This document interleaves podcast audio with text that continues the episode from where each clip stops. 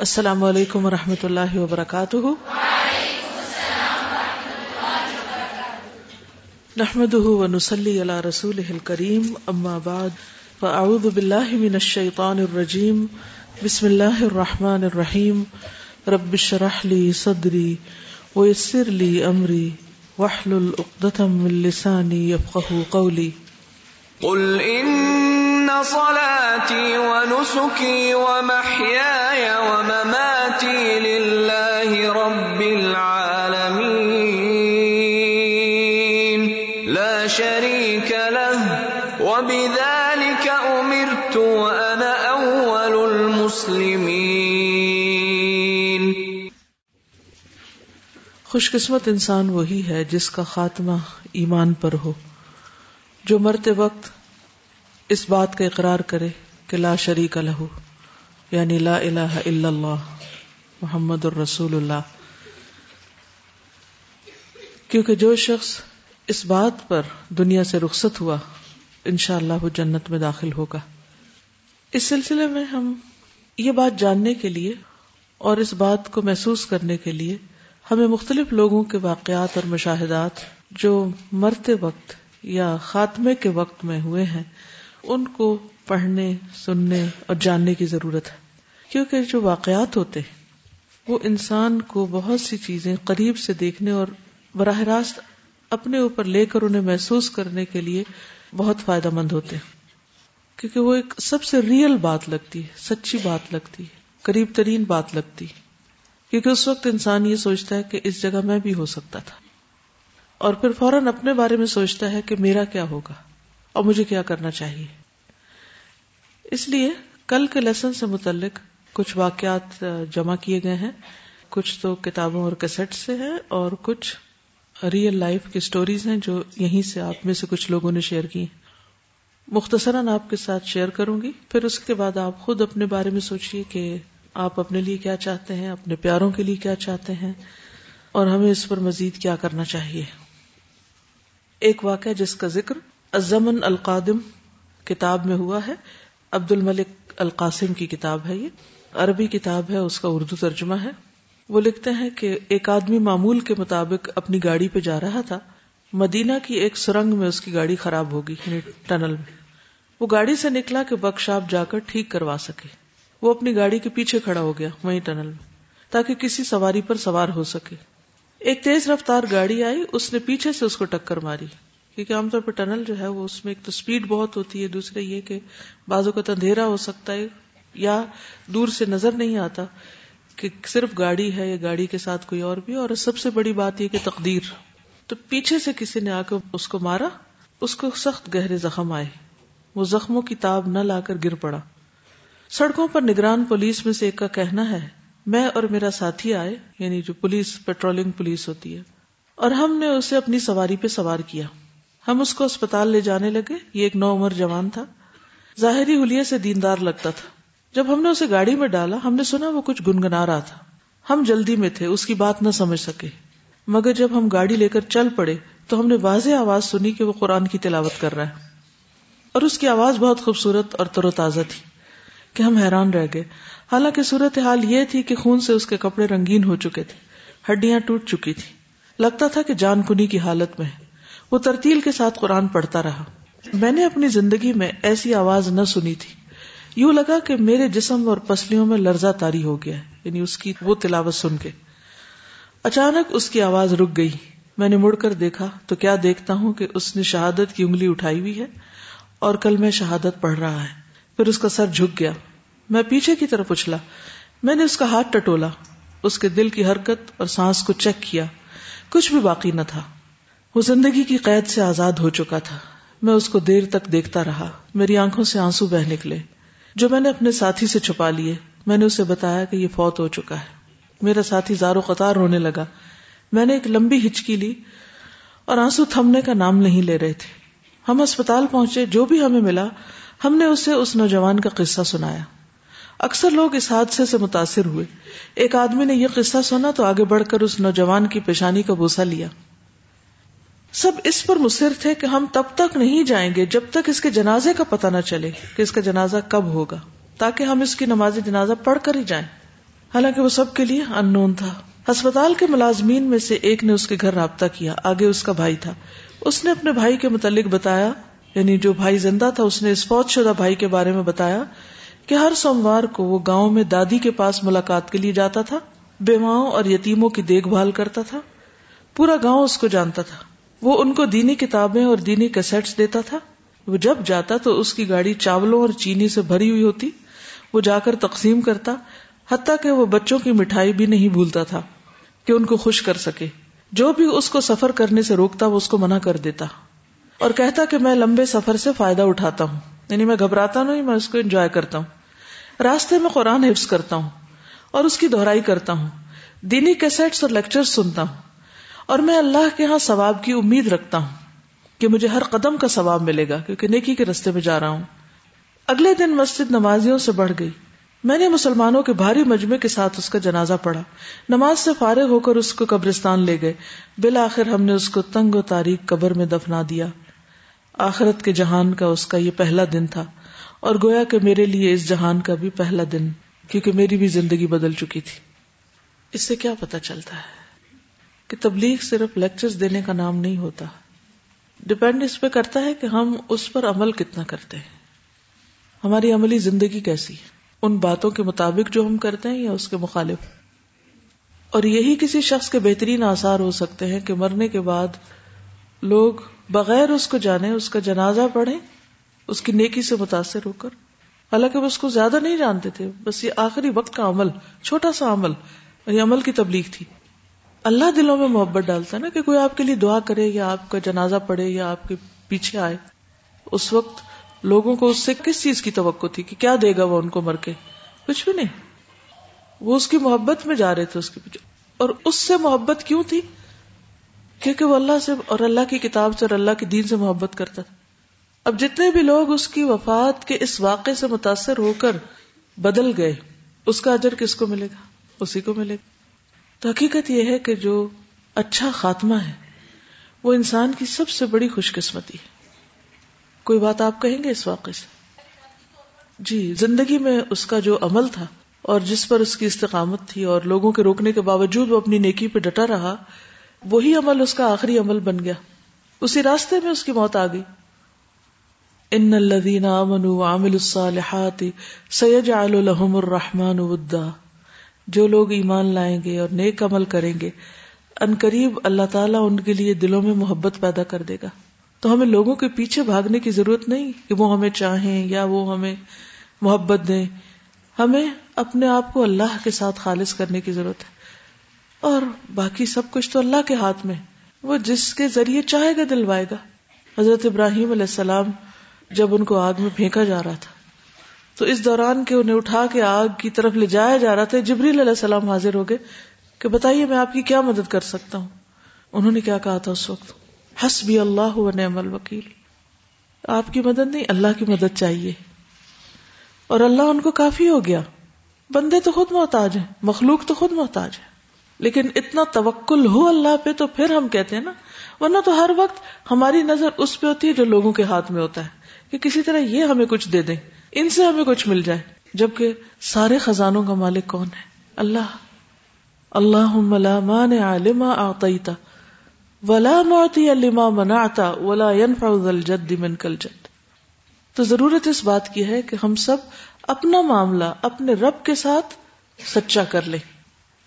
جب ہم لوگ اللہ کی بات کر رہے ہوتے ہیں یا قرآن حفظ کر رہے ہیں یا قرآن کی پریکٹس کر رہے ہیں، تو وہ چیز ہمیں لوگوں سے بے نیاز کر دیتی ہے۔ اور ان کے واقعے میں جو خوبصورتی ہے وہ یہ ہے کہ لوگوں سے بے نیاز ہونا ایک اور بات ہے کہ اپنا آپ توکل اللہ پہ رکھیں، لیکن لوگوں کی خدمت سے نہیں بے نیاز ہونا۔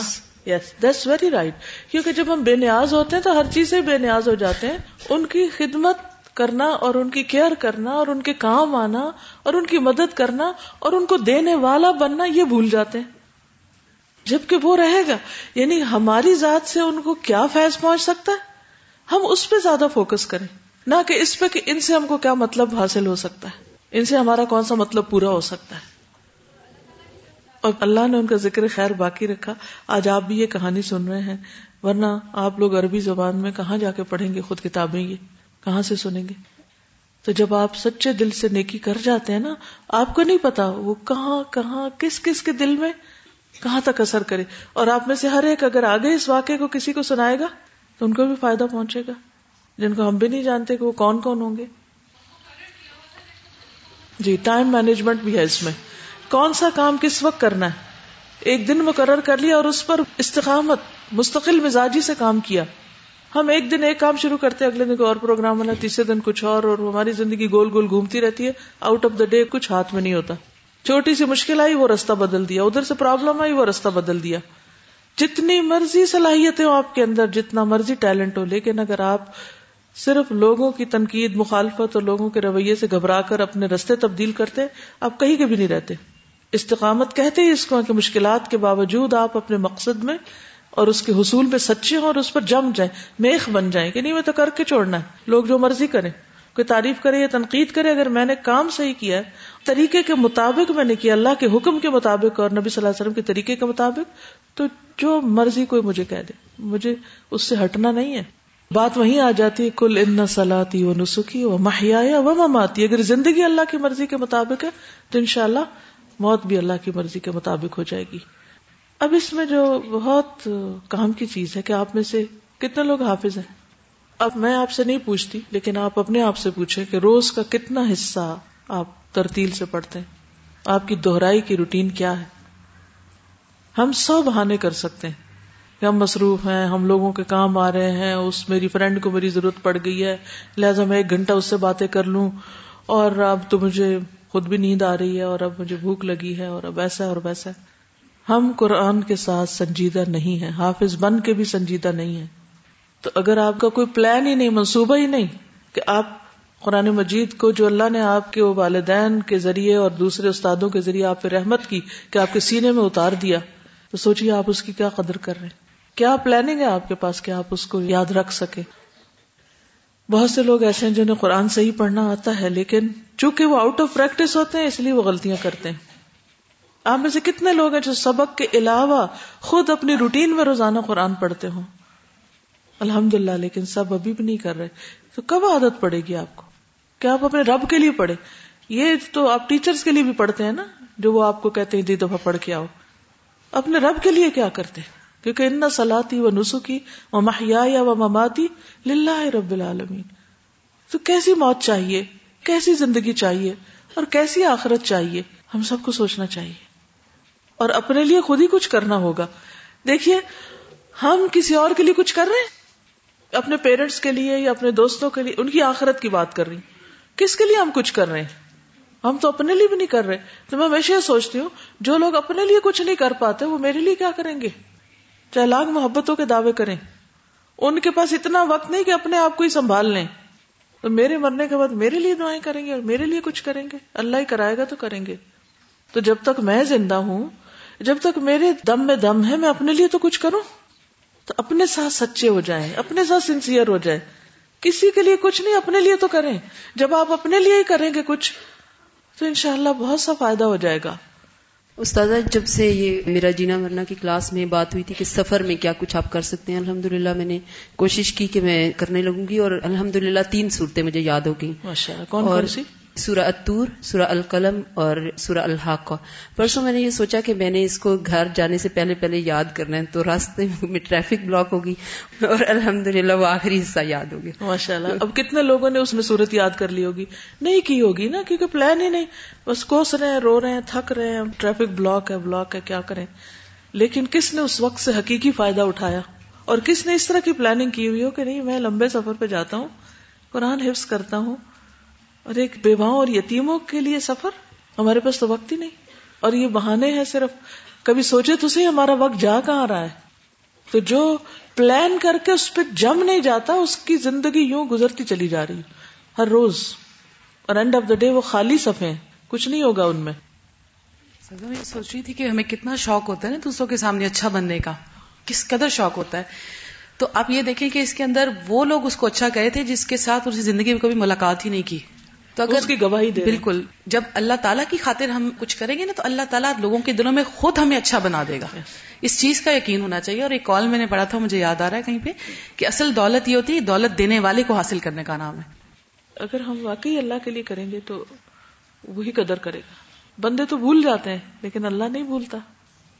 ایک اور واقعہ یہ ایک نوجوان کی توبہ کا واقعہ۔ اچھا کچھ لوگ تو اصلا نہیں نیک ہوتے ہیں بچپن سے۔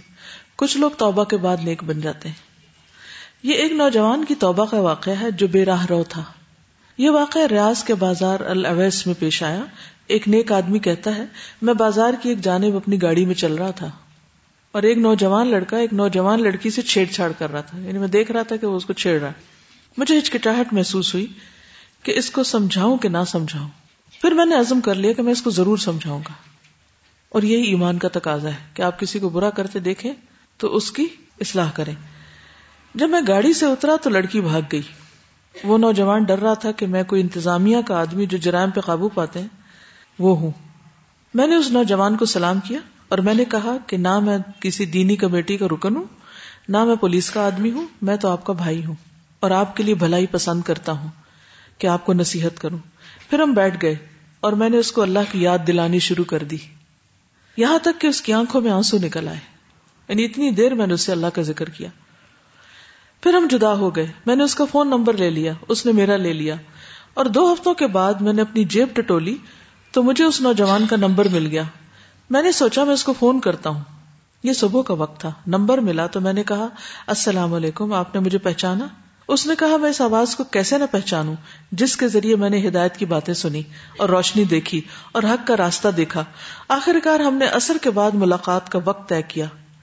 اللہ کا کرنا ایسا ہوا کہ میرے پاس مہمان آ گئے اور میں اپنے دوست کے پاس جانے سے ایک گھنٹہ لیٹ ہو گیا۔ پھر میں متردد ہوا کہ جاؤں کہ نہ جاؤں۔ تو آخر میں نے کہا، اپنا وعدہ پورا کرتا ہوں، چاہے لیٹ ہو گیا ہوں۔ میں گیا تو جب میں نے دروازہ کٹکھٹایا تو اس کا والد نکلا۔ میں نے سلام کیا تو انہوں نے جواب دیا، میں نے پوچھا، کیا فلاں موجود ہے تو مجھے حیرت سے دیکھنے لگا۔ پھر پوچھا، کیا فلاں موجود ہے وہ مجھے بہت عجیب طریقے سے دیکھنے لگا۔ پھر کہا، بیٹا، یہ مٹی اس کی قبر بن چکی ہے۔ ابھی ہم نے تھوڑی دیر پہلے اس کو دفنایا ہے۔ صبح بات ہوئی ہے اور اثر کے وقت دفنا دیا ہے۔ میں نے کہا، اے میرے بزرگ، آج صبح تو اس کی میرے سے بات ہوئی۔ انہوں نے کہا ہاں اس نے ظہر کی نماز پڑھی۔ پھر مسجد میں بیٹھ کر قرآن کی تلاوت کرتا رہا۔ گھر واپس آ کر دوپہر کو لیٹ گیا۔ جب ہم نے دوپہر کے کھانے کے لیے اس کو جگانے کا ارادہ کیا تو دیکھتے ہیں اس کی روح اللہ کے پاس جا چکی ہے۔ تو باپ کہنے لگا، میرا بیٹا ان لوگوں میں سے تھا جو اعلانیہ نافرمانی کرتے تھے۔ غلط کام کرتے تھے۔ لیکن دو ہفتے قبل اس کا حال بدل گیا تھا۔ اب اس کی صورت حال یہ ہو گئی تھی کہ وہ ہمیں صبح کی نماز کے لیے جگاتا تھا، جبکہ اس سے پہلے وہ سرے سے نماز کا انکار کرتا تھا۔ اور ہمارے گھر کے اندر ہمارے سامنے اللہ کی نافرمانیاں کرتا۔ پھر اللہ نے اس کو ہدایت دے دی۔ پھر اس آدمی نے کہا، بیٹا، آپ میرے بیٹے کو کب سے جانتے ہیں؟ میں نے کہا، صرف دو ہفتوں سے ان سے تعارف ہوا۔ تو وہ بولا، کہ پھر آپ ہی نے اس کو نصیحت کی تھی؟ میں نے کہا جی ہاں۔ وہ بولا مجھے وہ ماتھا چوم لینے دو جس نے میرے بیٹے کو جہنم سے بچا لیا۔ کبھی نہ جج کے حق بات کہتے ہوئے چاہے کوئی نہ ہی قبول کرے۔ آپ کو کیسے پتا کہ وہ نہیں قبول کرے گا؟ دل اللہ کے ہاتھ میں ہدایت اللہ دیتا ہے۔ اگر آپ ذریعہ بن جائے تو آپ کی خوش قسمتی۔ اور پولیس مین بن کے نہیں۔ کسی آرگنائزیشن کے رکن کے طور پہ نہیں۔ کہ الدا سے ہوم ورک ملا ہے اسائنمنٹ ہے تو آپ جا کے کہیں، چونکہ آج میری ٹیچر نے کہا اسائنمنٹ کر کے آؤ اس لیے، مجھے یہ کام تم پہ کرنا ہی کرنا ہے. نو ہم سب سے پہلے اللہ کے بندے ہیں اور امر بال معروف اور نئی انل منکر ہمارے اوپر فرض ہے۔ اور اس کے لیے کوئی بہت بڑی پلاننگ کی ضرورت نہیں ہوتی۔ اس کے لیے اللہ پر ایمان، توکل، اخلاص اور دوسرے انسان کی سخت ہمدردی۔ اور پھر یہ کہ جو تذکیر کا انداز قرآن میں ہے، سنت میں ہے اور سوال کے ذریعے پوچھ کے شعور جگایا جائے، ضمیر جگایا جائے انا نہ جگائی جائے۔ آپ میں سے کوئی کچھ کہنا چاہیں گے؟ اس واقعے سے کیا سیکھا؟ دیکھیے، قرآن مجید میں آتا نا فخص القصص، قصے بیان کرو۔ کیوں؟ لا اللہ یا تو اگر آپ غور و فکر نہیں کریں گے، تو پھر قصے سننے کا کیا فائدہ؟ انجوائمنٹ کے لیے تو نہیں۔ کیا سوچا آپ نے؟ جی۔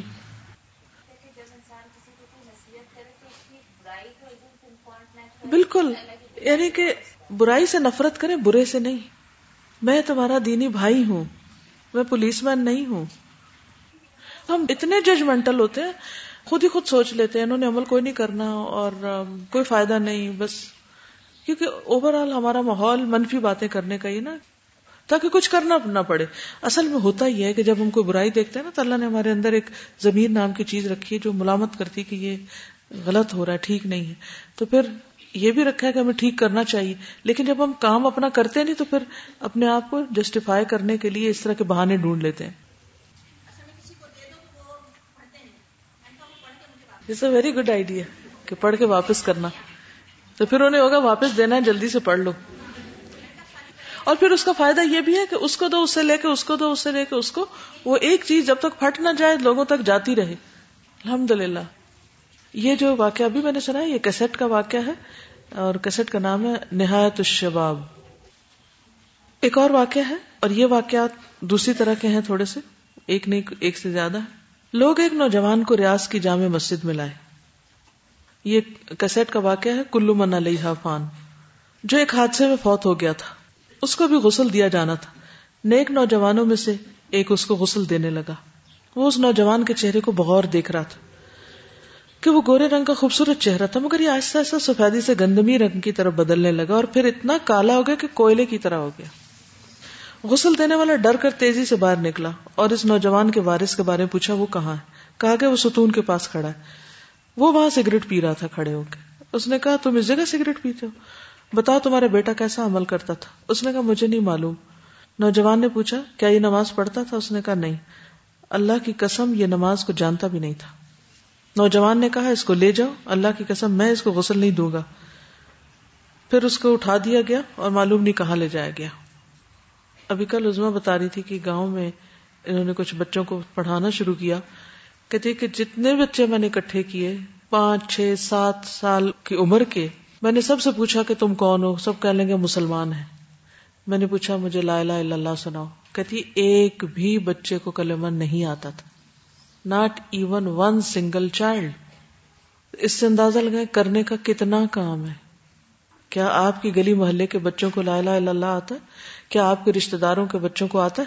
اور کچھ نہیں تو کسی دعوت شادی پارٹی میل ملاقات سوشلائزنگ سفر کسی بھی جگہ جائیں، کوئی چھوٹا بچہ آپ سے ملے، اگر آپ اپنے ساتھ عہد کر لیں کہ میں نے اس کا کلمہ سننا ہے اور میں نے اس کو سکھانا ہے تاکہ اس کی زندگی اس کے مطابق ہو جائے۔ کتنا بڑا صدقہ جاری آپ کما سکتے ہیں۔ اگر صرف آپ لوگ ہی لوگوں کو کلمہ سکھانے پہ لگ جائے تو کتنے لوگ سیکھ جائیں۔ لیکن ہم سمجھتے ہیں کہ یہ تو معمولی سی بات ہے۔ اور بچے ان میں سے کئی اسکول ہی نہیں جاتے، سارا دن گلیوں میں پھرتے ہیں۔ اور اتنے ہوشیار بچے، اتنے چالاک بچے کہ سارا دن لڑائی، جھگڑا فتنا فساد، چھتوں پہ چڑھ رہے ہیں، اتر رہے ہیں، اس کو مار، اس کو پیٹ، نہ سردی کا اثر، نہ گرمی کا اثر، کچھ نہیں۔ جسمانی طور پر آپ خود سوچیں کہ یہی بچے جب جوان ہوں گے اور ان کو کسی بات کا شعور نہیں، وہ کیا بن کے معاشرے میں نکلیں گے؟ آپ فیوچر سوچ سکتے ہیں اپنی قوم کا؟ اگر ہم نے فرض ادا نہیں کیا، علم والوں نے بے علم لوگوں کو نہیں پڑھایا، تو جب یہ بڑے ہوں گے اور اگر ان کو دین کی سمجھ نہیں، خدا کا ڈر نہیں، چور و چکے بن کے کسی کو چھوڑیں گے؟ اور اس وقت بھی دہشت گردی کا جو حال ہے، آپ سب کو پتا ہے۔ کتنا اسٹیمنا ہے لوگوں میں۔ فتنا فساد کرنے کے لیے۔ وہ کہاں سے آیا؟ وہ بچپن سے ساتھ آ رہا ہے۔ تو سوچئے کہ ہماری ذمہ داری کیا ہے۔ ہم دنیا میں ایشو عشرت کے لیے نہیں آئے۔ جی استاذہ، بیلجیم میں یہ لا پاس ہو چکا ہے، جس کو کہا جاتا ہے لیگل یوتناسیا اس میں پلانڈ سوسائڈ کروائی جاتی ہے۔ مطلب جو بالغ لوگ زندہ نہیں رہنا چاہتے، ان کے لیے لیتھل انجیکشن اور ڈاکٹرز کی سپرویژن میں کیا جاتا ہے اور لیٹسٹ دو ٹوینز لڑکے تھے، بائیس، تیئیس سال، ان کی عمر تھی ڈیف اور ڈم تھے۔ اور آہستہ آہستہ ڈاکٹرز نے کہا تھا، یہ اندھے بھی ہو جائیں گے۔ تو پھر ان کے لیے پلان کیا گیا کہ ان کو اب سوسائڈ کروا دی جائے۔ اور ہاسپٹل میں باقاعدہ آخری ان سے پوچھا گیا، کیا کرنا انہوں نے کہا، ہم نے کافی پینی ہے کلب میں جا کے یہ وہ۔ اور پھر ان کو وہاں لے جا کے انجیکشن دے کے یہ سب کیوں ہے؟ جہالت کی وجہ سے نا؟ کیونکہ ہم اپنا فرض پورا نہیں کر رہے۔ آپ میں سے کسی نے پریکٹس کی؟ میں نے کہا تھا کہ کلمہ سنانا ہے اور اپنا چیک بھی کروانا ہے اور گھر والوں سے بھی سننا اور بچوں سے بھی سننا ہے۔ اس سلسلے میں کوئی ایکسپیرینس شیئر کرے گا؟ کل یہ ہوا کہ میں نے رات میں ہم بات کر رہے تھے کچھ اسی حوالے سے کہ موت کے وقت جو لا الہ الا اللہ کا پڑھنا ہے۔ تو میرا بیٹا بہت غور سے بات سنتا رہا اور پھر اس نے کہا کہ پہلے تو آپ نے ہمیں اشد اللہ کے الفاظ سے سکھایا تھا اور اب آپ لا الہ الا اللہ کے الفاظ سے بتا رہی ہیں، تو ان میں کیا فرق ہے؟ تو پھر میں نے اسے تھوڑا سا بتایا کہ ایک میں ہم ڈائریکٹ بات کر رہے ہیں اور دوسرے میں ہم گواہی کی صورت میں بات کر رہے ہیں، بات ایک ہی۔ اور پھر میں نے اس سے کہا، سناؤ تم۔ اس نے مجھے بالکل صحیح سنایا اور کوئی غلطی نہیں تھی۔ پھر اسی طرح باقی دونوں بچوں کو بھی میں نے کہا کہ آپ بھی پڑھیں۔ انہوں دونوں نے بھی سنایا۔ ان کے چچا تھوڑی دیر پہلے آئے تھے، وہ میری بیٹی کو پڑھاتے ہیں۔ وہ مجھے کہنے لگے، میرے سے بھی سنے تو مذاق میں نا انہوں نے مجھے تھوڑا سا نا وہ کر کے بتایا۔ تو میں نے کہا کہ نہیں، آپ اس طرح پڑھیں۔ تو میں نے کہا کہ ہم عام طور پر دھیان ہی نہیں کرتے، ہم سوچتے بھی نہیں ہیں کہ، لا الہ الا اللہ محمد رسول اللہ کی کیا اہمیت ہے۔ اور میں نے گھر جا کے یہ بھی تھوڑا سا پلان کیا کہ کتنی زیادہ جو ابھی استاذہ نے بات کی کہ ضرورت ہے کہ ہم لوگوں کو بتائیں اس کے بارے میں۔ تو اس پہ میں نے یہ ارادہ کیا کہ ایک پریزنٹیشن بنا لوں اور میں نے تھوڑی سی بنا بھی لی ہے۔ کیونکہ ایک چیز بنی ہوئی جب ہمارے پاس ہوتی ہے تو اس سے لوگوں کو بتانا آسان ہو جاتا ہے۔ تو اس پریزنٹیشن کو جگہ جگہ پہ ہم جا کر بالکل آسان انداز میں لوگوں کو بتائیں اور ان کو سکھائیں کہ کلمہ لا الہ الا اللہ کی اہمیت کیا ہے۔ پڑھنا بھی سکھائیں اور اسی میں ریلیٹڈ پھر اسماء الحسنہ کا بھی تھوڑا سا آ گیا ذہن میں۔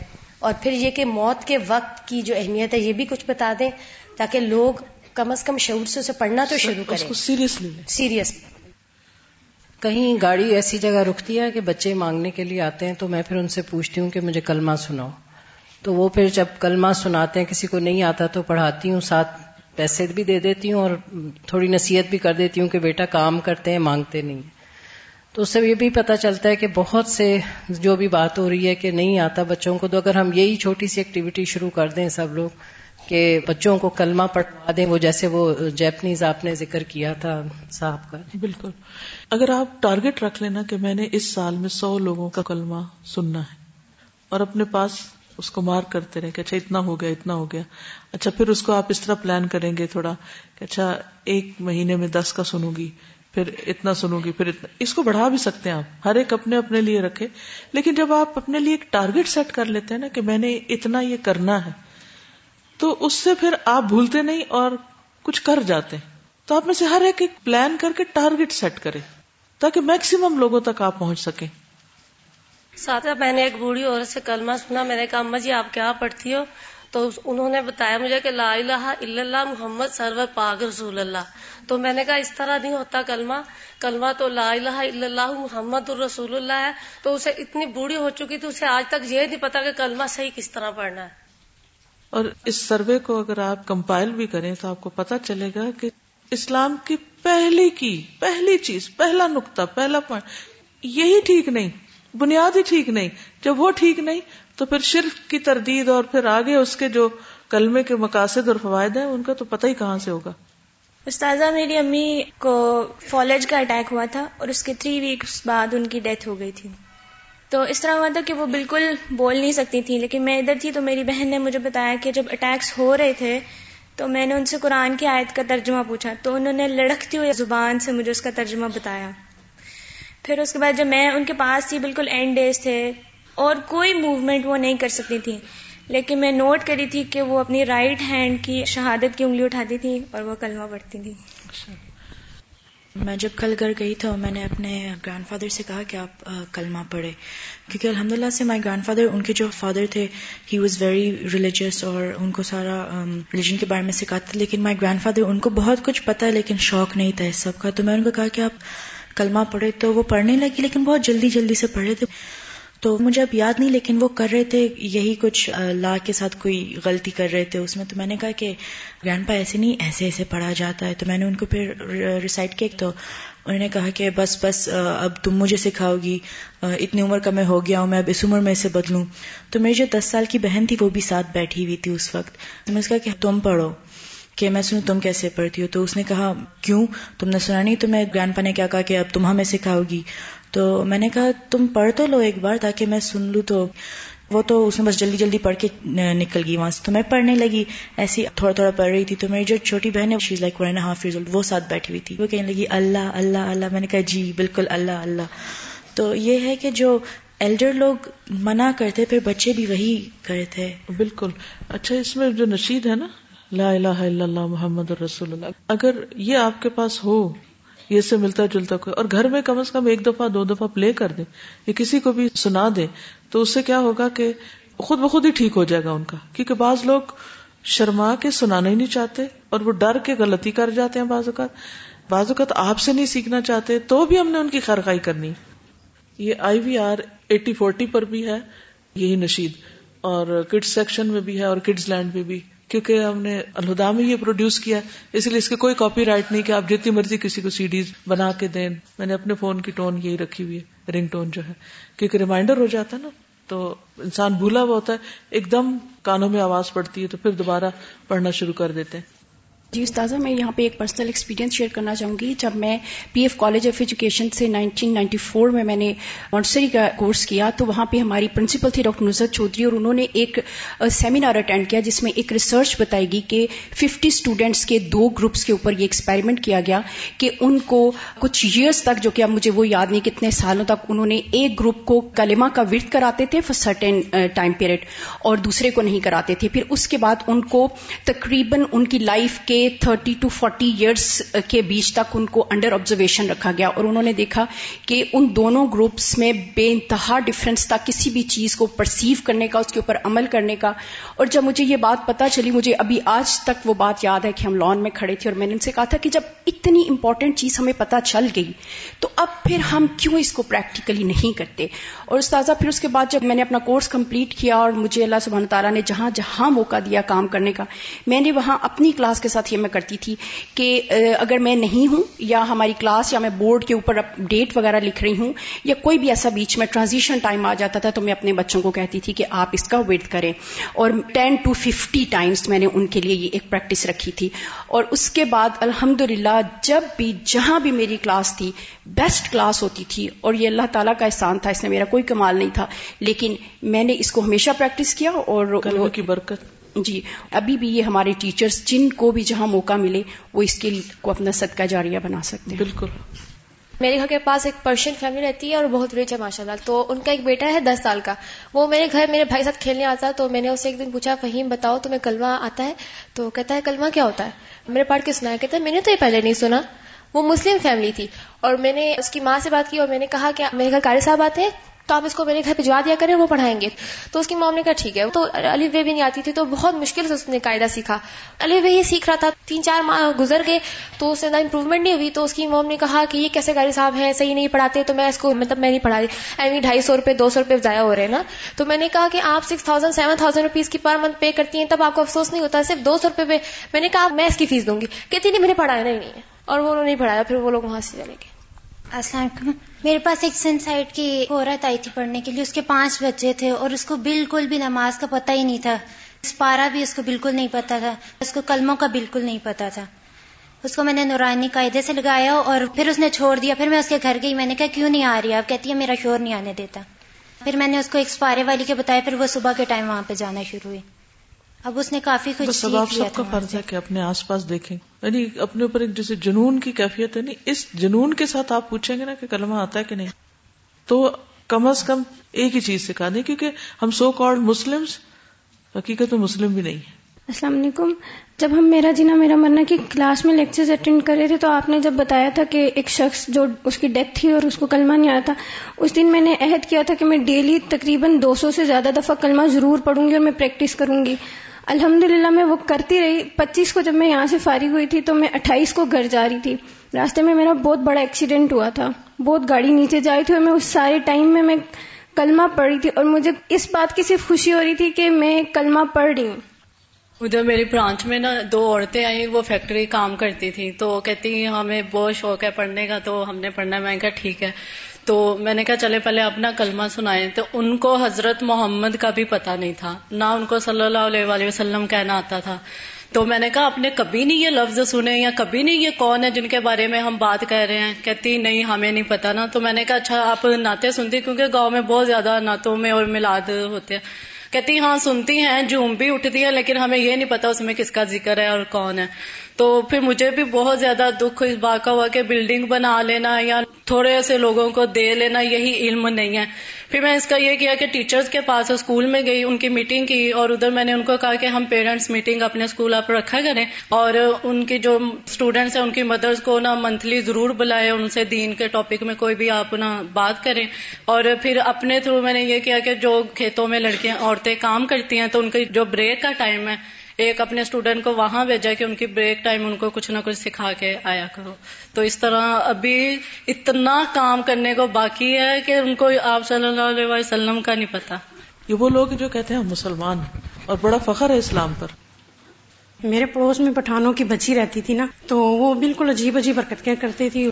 تو میں نے ایک دو بار اس کو چھت سے دیکھا تو میں نے کہا یہ تو بہت اچھا نہیں کر رہی وہ چھوٹی تھی پانچ چھ سال کی۔ میں نے اس سے ماں کی بات کی تو میں نے کہا اس کو میرے پاس بھیجو، یہ قاعدہ پڑے گی، کچھ یاد کر لے۔ تو وہ کہتی نہیں، یہ بڑی ضدی سی بچی ہے، وہ تھی بھی اسی طرح سے۔ جب اسے بات کرو، یا وہ روتی تھی یا وہ آگے سے گالیاں دیتی۔ پھر میں نے کوشش کر کے تو میں نے اسے کہا کہ میں نے ان کو آمادہ کیا۔ وہ میرے پاس آنے لگی الحمد للہ اب وہ گیارہ سال کی ہے۔ تو میں نے اس کو قاعدہ پڑھایا وہ پندرہ میں پارے پہ میرے پاس پڑھ رہی ہے، نماز یاد کروائی ہے، سورہ یاسین یاد کروائی ہے، اسماء حسنا میں نے اس کو یاد کروائے ہیں سارے۔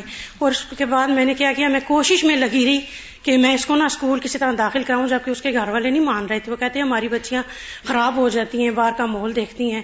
پھر اس کا یہ تھا کہ اس کا اندراج بھی نہیں ہوا تھا۔ وہ تو میں نے خود اس کو بے فارم برما کے کوشش کر کے دیا۔ اور آج وہ چوتھی کلاس میں پڑھ رہی الحمد للہ بڑا مجھے جب میں اس کو دیکھتی ہوں تو میں کہتی ہوں یہ میرا ننا سا پودا لگا تھا اور یہ بڑی اچھی طرح تیزی سے پھل پھول رہا ہے۔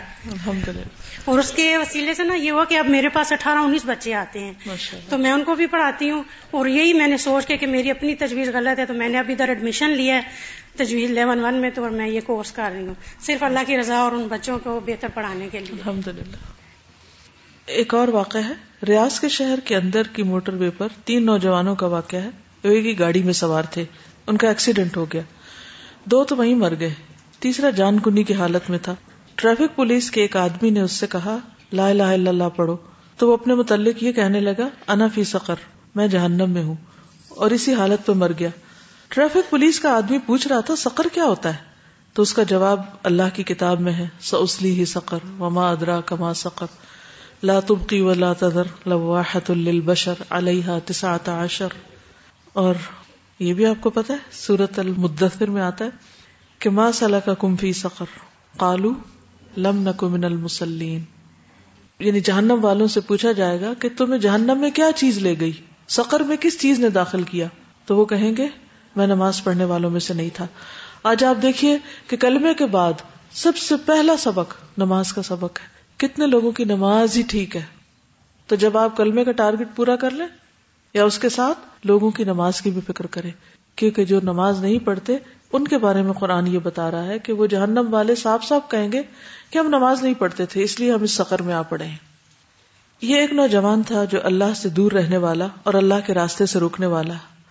جب اس پر موت کی غشی تاری ہوئی، جو کہ ایک نہ ایک دن آپ پر اور مجھ پر بھی تاری ہوگی، تو اس کے ہم نشین آ گئے یعنی لوگ ساتھ آ گئے۔ انہوں نے کہا، لا الہ الا اللہ پڑھو۔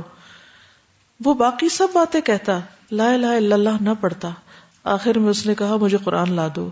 اس کے ساتھ ہی خوش ہو گئے کہ شاید یہ اللہ کی کتاب کی تلاوت کرے اور اسی پہ خاتمہ ہو جائے۔ اس نے قرآن پکڑ کر اپنے ہاتھ سے بلند کیا اور کہا، میں تم سب کو گواہ بنا کے کہتا ہوں کہ میں اس قرآن کے رب کے ساتھ کفر کرتا ہوں۔ یعنی لا الہ الا اللہ پڑھنے کی بجائے الٹی بات کی۔ اللہ ایک اور نوجوان کا واقعہ، شیخ آئز کرنی کا نام آپ نے سنا ہوگا۔ ان کی ایک کیسٹ سے ہے المان والحیات، ایمان اور زندگی۔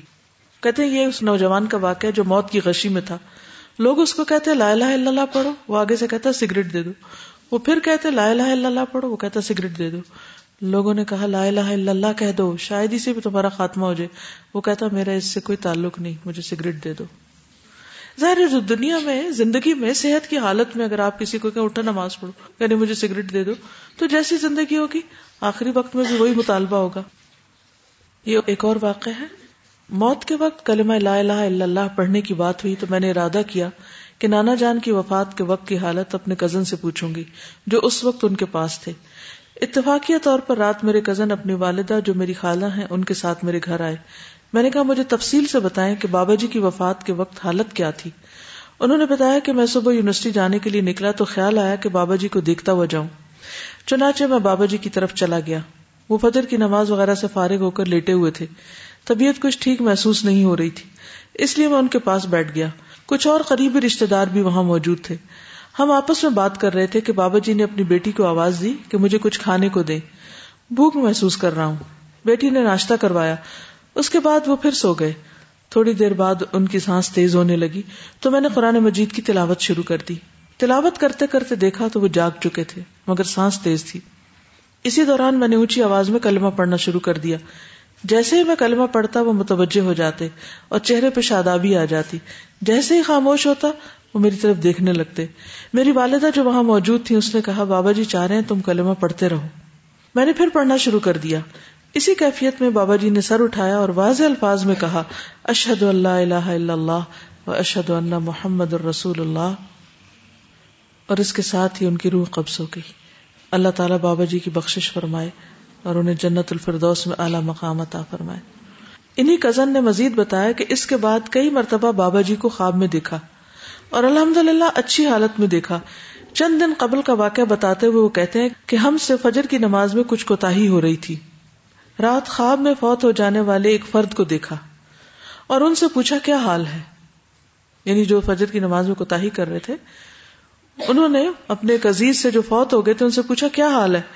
انہوں نے کہا، مزے میں ہوں، جنت میں ہوں۔ اس پر میں نے بابا جی کا پوچھا، وہ کہاں ہے انہوں نے کہا، وہ تو ہمارے سردار ہیں۔ اس پر خاندان میں سے فوت ہونے والے ایک اور فرد کا پوچھا کہ ان کا کیا حال ہے؟ جواب دیا، وہ امہ ہاویہ میں نے پوچھا، کیوں؟ کہنے لگے، وہ نماز صحیح نہیں پڑھتے تھے۔ میرے کزن کہتے ہیں، میں نے توبہ کی اور فوراً نماز کی طرف بھاگا۔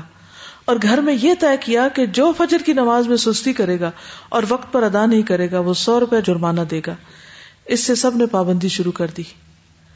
حقیقت یہ ہے کہ ہم بازوقت صرف غفلت میں، صرف سستی میں نماز چھوڑ دیتے ہیں۔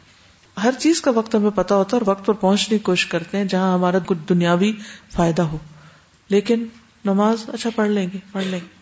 فکر نہیں اس کی۔ تو نماز کا نہ پڑھنا کوئی معمولی چیز نہیں ہے۔ اس لیے ہمیں جو بھی نہیں پڑھتا، اس کو، اس کی ہمدردی میں پوری طرح اس سے بات کرنی چاہیے، سمجھانا چاہیے۔ باقی ہدایت تو اللہ کے ہاتھ اور ان کے لیے دعا بھی کرنی چاہیے۔ میں چاہتی ہوں کہ ایک کتاب ایسی لکھ لی جائے جس میں ایسے سارے واقعات جمع کر دیے جائیں، اور لوگوں کو پڑھ کے بھی سنائی جائے اور لوگوں کو بانٹی بھی جائے، خاص طور پہ وفات کے موقع پر۔ کیونکہ واقعات قصے، کہانیاں سب پڑھ لیتے ہیں۔ اور اگر ان قصوں سے لوگوں کی وہ ہدایت مل جائے تو اس سے بڑی اور کیا بات ہو سکتی ہے؟